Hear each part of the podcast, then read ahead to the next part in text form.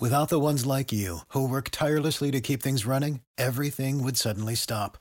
Hospitals, factories, schools, and power plants, they all depend on you. No matter the weather, emergency, or time of day, you're the ones who get it done. At Grainger, we're here for you with professional grade industrial supplies. Count on real time product availability and fast delivery. Call click grainger.com or just stop by. Grainger for the ones who get it done. This episode of Writing Excuses has been brought to you by our listeners, patrons, and friends. If you would like to learn how to support this podcast, visit www.patreon.com slash writingexcuses. Season 14. Episode 32. This is Writing Excuses Gender Roles. 15 minutes long. Because you're in a hurry. And we're not that smart. I'm Brandon. I'm Mary Robinette. I'm Margaret. I'm Howard. And we're talking about how to world build gender roles, how to approach this topic, which can be a little um, tricky. Um, you can uh, you can you can veer into some problematic areas in this direction. So we want to touch this very carefully, but very sincerely, and talk about how you might go about world building different gender roles for your science fiction and fantasy stories. So, one of the first things that I think we should acknowledge is that most of us have grown up reading fiction with a very clearly defined binary mm-hmm. uh, male and female. Uh, there's some fiction like uh, Sheri Tepper's Gate to Women's Country or, or The Left Hand of Darkness, where, where there are things that are being played with. But as we become more aware in the 21st century, we realize that, that gender is, is a spectrum. And I'm going to use an analogy here that is a visually based analogy so bear with me. Um, there's uh, I listened to Radiolab, uh, and they had this uh, episode on color. And I remember this yes, episode. Yes, this, this is amazing thing. And and the question was, why doesn't the word blue appear in Homer's in, in the Odyssey of the Iliad? It's the wine dark sea, and the answer is because the word blue doesn't exist yet, at all. There's just no word for blue. And it's such a basic color that it's difficult for us to imagine a world in which the word blue doesn't exist. What becomes more difficult to grasp is that the reason it doesn't exist yet is because people weren't perceiving that color as blue. It turns out that when you start analyzing all of the languages, that the the order in which words come into the language uh, for color relates to when we begin to be able to reproduce them. So everybody starts off with kind of red and black and white and kind brown. of brown and and and kind of a brownish green and a greenish brown. So anyway, so they referenced this video, which I had then went and tracked down, where they talked to um, a tribal people who still do not have the word for blue, and showed them this color wheel. And to my eye, it's like all of these greens that are exactly the same green and then one blue that is very, very clearly blue. And they're like, which square is different? And everyone sits down and goes, um, that one, and points to the bottom right, or this one points to the upper left, that one. And it like getting the one that is actually blue is totally by chance. And then they show them another wheel, which to my eye is all this kind of olive green all the way around. And they say, which one is different? And they all go, that one with no hesitation at all to a square that to me looks identical to the others. And what they have discovered through all of this is that once you have a word for something, that you are able to define that and put put things in that category and that until then you don't see it. And what I've realized is that gender is basically the same thing we've got we talk about a spectrum, but it's really kind of an umbrella. It's sort of messy, um, but there's no the, the the delineations are delineations that we have created because of language. And so what's happening now is that because language has expanded, we have more things we can talk about. Which means that when you are approaching that in your fiction, that starting with a binary is is very limiting and not necessarily as interesting and representative as you can be with your fiction.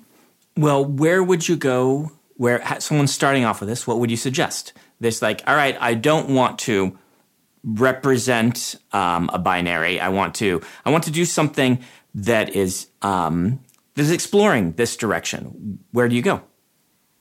The simplest the, the simplest path for me was reading things that are written by genders that are not me uh, and that perceive and describe genders differently. Uh, my first experience with this, not gender who isn't me, was uh, David Brin's Glory season, in which he reverses the gender roles that I was familiar with uh, and does so for biological reasons. I look at that now and I'm able to say, oh, he is he's still making assumptions about the biological determination mm. of gender roles, which is in and of itself inherently problematic in our culture. But by reversing things, he allowed me to see, he helped me to see things completely differently. Uh, and that was my first step. Um, are there things that you guys have read that do this well? So one of the things that I found was uh, pronoun.is. This this actually came up very recently for me um, because I was helping. Uh, there's a game that I very much enjoy, and they had set up a binary, and then realized that they shouldn't have, and were trying to figure out how to to course correct. So they wanted some non-binary pronouns, and pronoun.is deals with non-binary pronouns, and that's that's a very useful thing to to look at. Uh, the other things that I find are looking at uh, Tumblrs and watching people talk about about their own lived experience. Uh, own voices, hashtag own voices is also very useful. Uh, so if you do hashtag own voices and hashtag non binary, those two things will bring up conversations that you can listen to. And it, it is important, I want to say, that, that you are listening and not inserting yourself into conversations when you're first trying to trying to kind of understand stuff. Um, but those are those are places where you can watch people interact. Uh, most of the information that I know has come from people who have been uh, very patient with me to explain things, which is not the best way to learn things because it involves emotional labor on someone else's part, which is why I suggest doing some listening um, before you sit down and start asking questions. doing your basic research to get the 101 questions yes. right. before you do your, your more advanced field yeah. research in a way. I think it's it's one of those things where if you're setting out to tell a story and you deliberately don't want to replicate gender roles as they are found in whatever your home culture is. You know, for everyone at this table, you know, gender roles in 21st century 21st America. century America. Actually, 21st century, white, white America. America. Yeah. Um, if you're trying to break away from whatever feels, you know, home normal to you, I think, you know, the point that Mary has really make, made and what Brandon started us out with is the temptation is like, well, I'll take what we have and I'll flop it. And men will stay home and raise children and women won't. And, the, but right there, you've just replicated the binary and turned it on its head. And, you know, taking the opportunity to step into, to push yourself, as we were saying in the earlier episode, into sort of your unknown unknowns. Mm-hmm. You know, it's not just, you know, the opposite of what we have is probably closer to your normal than you might want to think it is. Yeah, you, What's you 90 start, degrees different from your normal? You have to start somewhere. And as I said, you know, talking about the about the Brin novel, which was thankfully a little more complex than simply reversing it. It was yeah. pretty cool what he did. Um, but but you acknowledge that there is a first step and then you want to do you want to do more research. And as mary has said and as i would reiterate over and over and over again listen to people and listen non-judgmentally. Yeah. Listen to their experience and try to understand how their experience is different from yours and why their experience is different than yours. Um, but not whether their experience is good or bad in relation to yours. Yeah, I, and I do want to stress when I say your normal, I'm using your normal because it is subjective, whatever yeah. normal is to you.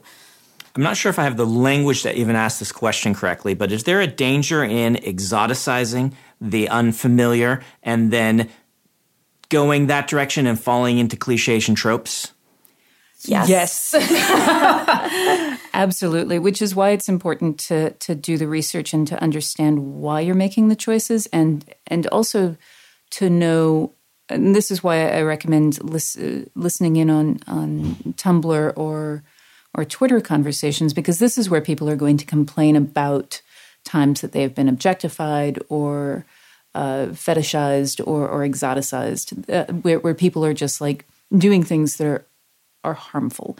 Uh, and that's where, where people were, will be complaining about it, where you're less likely to see some of the complaining in a, a published work, partly just because it's gonna necessarily be behind the times. Um, it's it's not ideal, but it is it is useful. Yeah, I think that, you know, going into recording this episode, we were a little sort of all kind of sidling up to this topic a bit.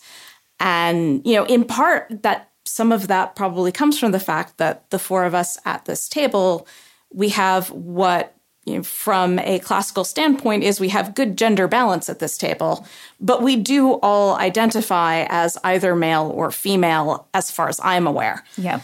And we recognize that the entire topic is inherently fraught. Yes. Because of because of how deeply it affects everyone and how and I to borrow a phrase from Mary, how if we write things incorrectly, uh, it's not just that we offend, it's that by reinforcing a stereotype, we can do harm. Yeah. And and I like that. I like the stated goal that you know as we write things. Uh, I want to represent things well. I want to tell a story that is interesting, but above all, I don't want to hurt anyone Yeah. Yeah. by I think telling it wrong. you don't want to use changes in gender roles or changes in gender identity. You, you don't want to use that as the sprinkles on top of your sundae. Yeah, Yeah. that's- I was just about to kind of ask that question. I I'll Actually, make think- this exciting by Yeah. having five genders. It's like, let's stop for our book of the week, and then I'll have a, hopefully an interesting question along those lines. So the book of the week is Autonomous by Annalee Newitz. And this is really, so first of all, it's a good book and you should just read it. Um, but the main character is, uh, is a robot, it's a cyborg. Uh, it, in that, no, it's a robot. Uh, and the, the character has a brain, a human brain that does some visual processing. That's the only thing the brain does. There are no memories attached to it, there's nothing. The character gets to choose what pronoun is being used.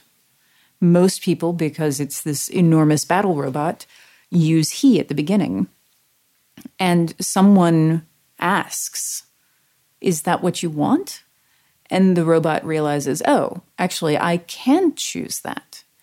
And by choosing she partway through the novel, it changes the relationship that she has with the other main character. Um, and it's it's very interesting and an interesting exploration of the fact that as humans, we desperately want to put things into boxes. Like a robot has no need of a gender at all.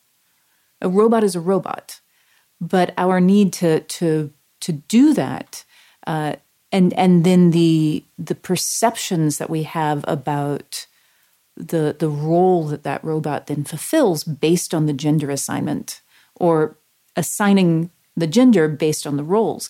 It's it's very interesting what that does uh, the the the things that happen to your brain especially when the gender switch happens uh, or the pronoun switch happens because robot there is no gender uh, when the pronoun switch happens. So it's it's a wonderful book um, it's also you know just let let's say there's a lot of ecological terrorism and stuff going on there's there's lots of rollicking adventure and and explosions so it's not just a hello gender studies but it's Excellent. it's really good That sounds fascinating. yeah. yeah It reminds me a little bit of there's a thread in some of the later books in the Parasitology trilogy by Mira Grant, where, spoilers if anybody hasn't read these, intelligent tapeworms are basically taking over their human hosts. And they're tapeworms. Tapeworms do not have a binary gender.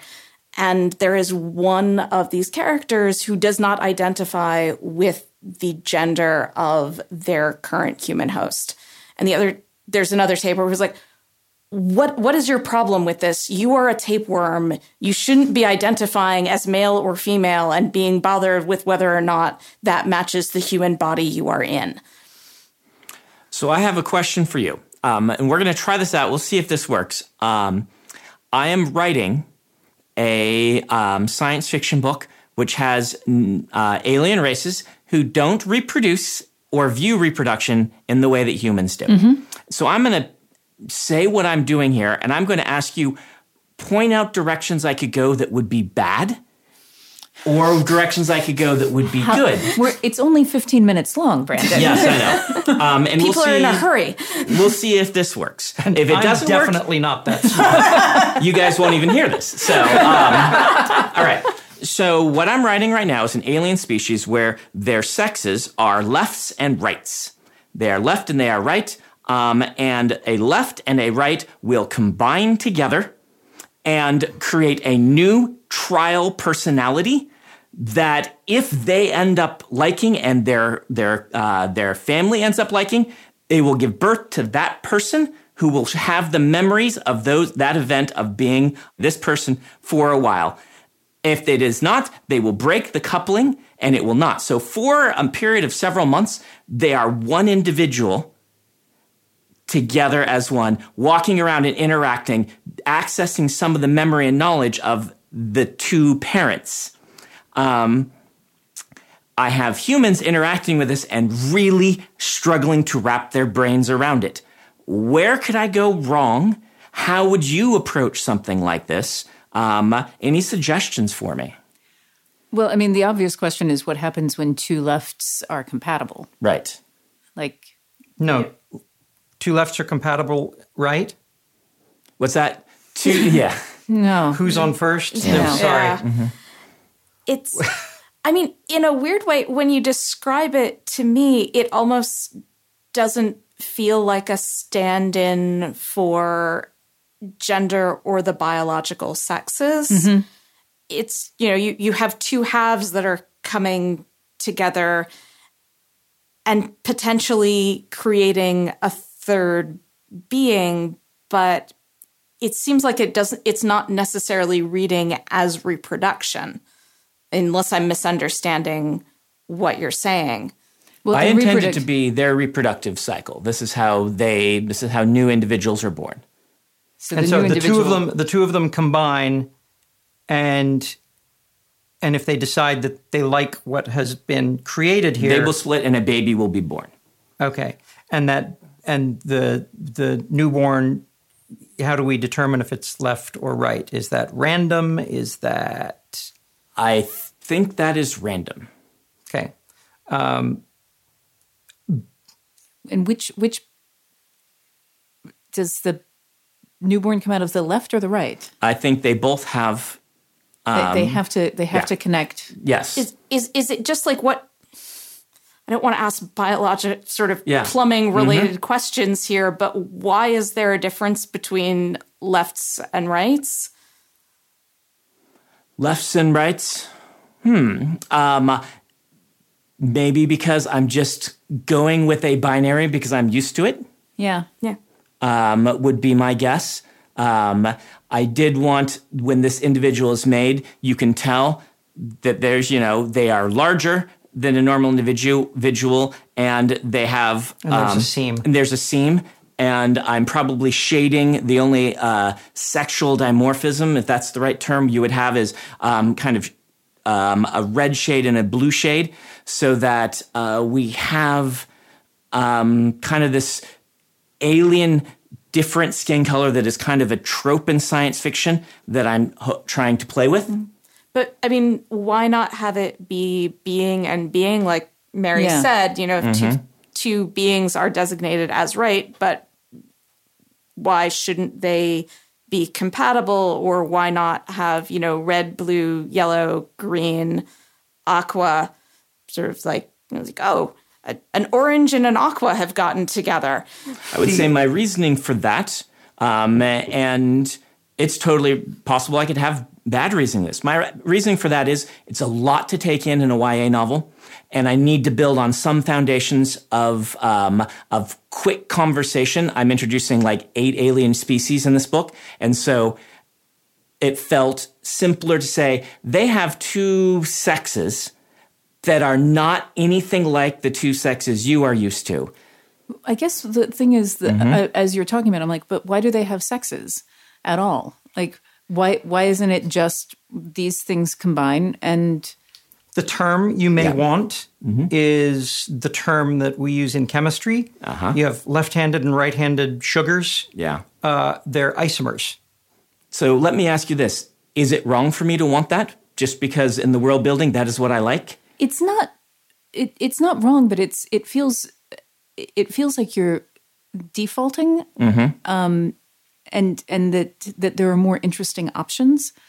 And and that's really like i don't i don't hear anything as you're talking going oh there's a real problem there. What i hear is that's not as interesting as i think you could be and i don't think that it would take that many more words. Right. i think the interest is going to stem from how the humans react to what they're seeing um, because the humans are going to be you know our our stand-ins for our interaction with this and if there are difficult questions that you want to ask about how humans, you know, about this, about our understanding, about you know how this alien culture works, about how their roles may be different, whether they're a left or mm-hmm. a right isomer.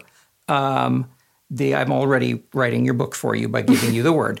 Um, mm-hmm. The the way the humans react, I think, is where you, you can get into the most trouble because if you have somebody, and you almost certainly will, who is passing judgment, the way in which the narrative treats that person is going to tell the reader how they should feel about about non-binary mm-hmm. uh, non-binary genders, about yeah. genders yeah. that are different from them. Well, yeah. also if you have two categories, and in order to have reproduction two dissimilar categories, individuals of two dissimilar categories get together and mm-hmm. create a third, it's going to read. I mean, if I were mm-hmm. reading that cold, that to me would read as an allegory or an analogy mm-hmm. of a gender binary. Yeah.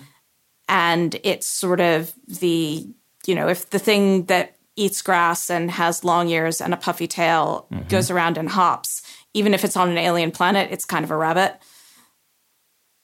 Yeah, I, I feel like that's kind of what is mm-hmm. happening for me is that it, it still feels like you have a gender binary. Right. Is it okay though? Like, I guess okay is the wrong term. Um, if that's the direction I want to explore. Yeah, um, yeah that's, there's nothing wrong yeah. with it. It's just, I, I think the, the, where I would, mm-hmm. what I would say, and this is why I asked what happens if there are two lefts that right. want to get together is, is the assumption that everyone is comfortable in the body that they're born into. Right. Which is not the case. Mm-hmm. And it's not the case with humans. It's often, you know, I, I, don't understand why it would be the case with an alien species. Uh, we, we know that. Not to um, mention, it assumes everyone is going, wishes to be compatible with yes. somebody mm-hmm. of the opposite handedness. Yeah. Right. Um, and and, you know, and then I, I'm like the other parts of my world building stuff are going, well, obviously, you know, you, I assume that you are able to do more when you are coupled uh, because that must be, there must be an additional advantage there. Um, so, therefore, is there an advantage to being coupled, and do you have difficulty getting work when you are uncoupled? Hmm. Um, so, these are the questions that I'm like, mm-hmm. like, what what happens, and what is the incentive to uncouple if everybody likes this?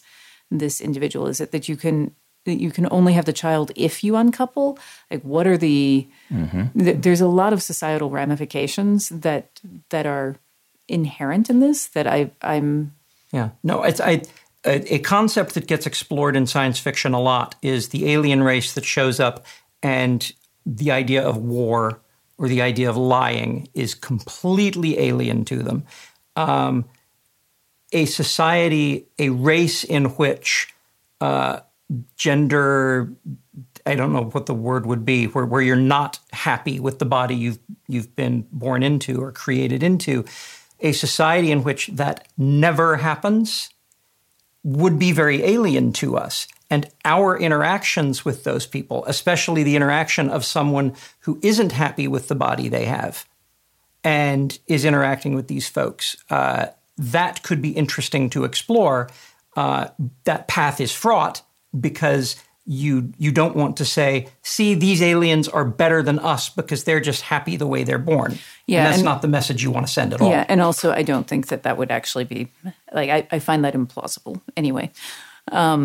That, that's a planet of hats. It's a planet of hats. I mean, just just because uh, it's when when you look at the behavior of granted these are these are fictional creatures, but when you when you look at at the, you know, Margaret already Yeah. said it better. It's a planet of hats. If if everybody's yeah. comfortable, like when uh, it, it, it's one of the dif- da- difficulties i'll say difficulties you run into when doing this is you can do anything uh, the question like when you say why can't um, uh, it just be two individuals of any sort couple i could totally do that uh, absolutely um, so I have to ask myself, why am I not, or why do I want to do it this other way? And this is the the question when we come into like, is it sprinkles, right? Is Yeah. it sprinkles on your cake? That you, uh, uh, when are you just adding these things to add flavor, and is that can simply be reductive of the way that people see the world and using them to exoticize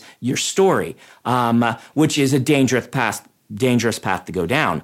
But at the same time, science fiction's job in my opinion, is to start asking some of these questions and uh, say, reader, what if we encountered something like this? How do we respond to it? Um, and this sort of thing. And so it's really the, an interesting sort of um, tangled problem that is important to approach, asking yourself, where is it a sprinkle? Where is it actually part of your story? Where would you say that line is? And probably not a line, but uh, that continuum. And how do you go one way rather than the other?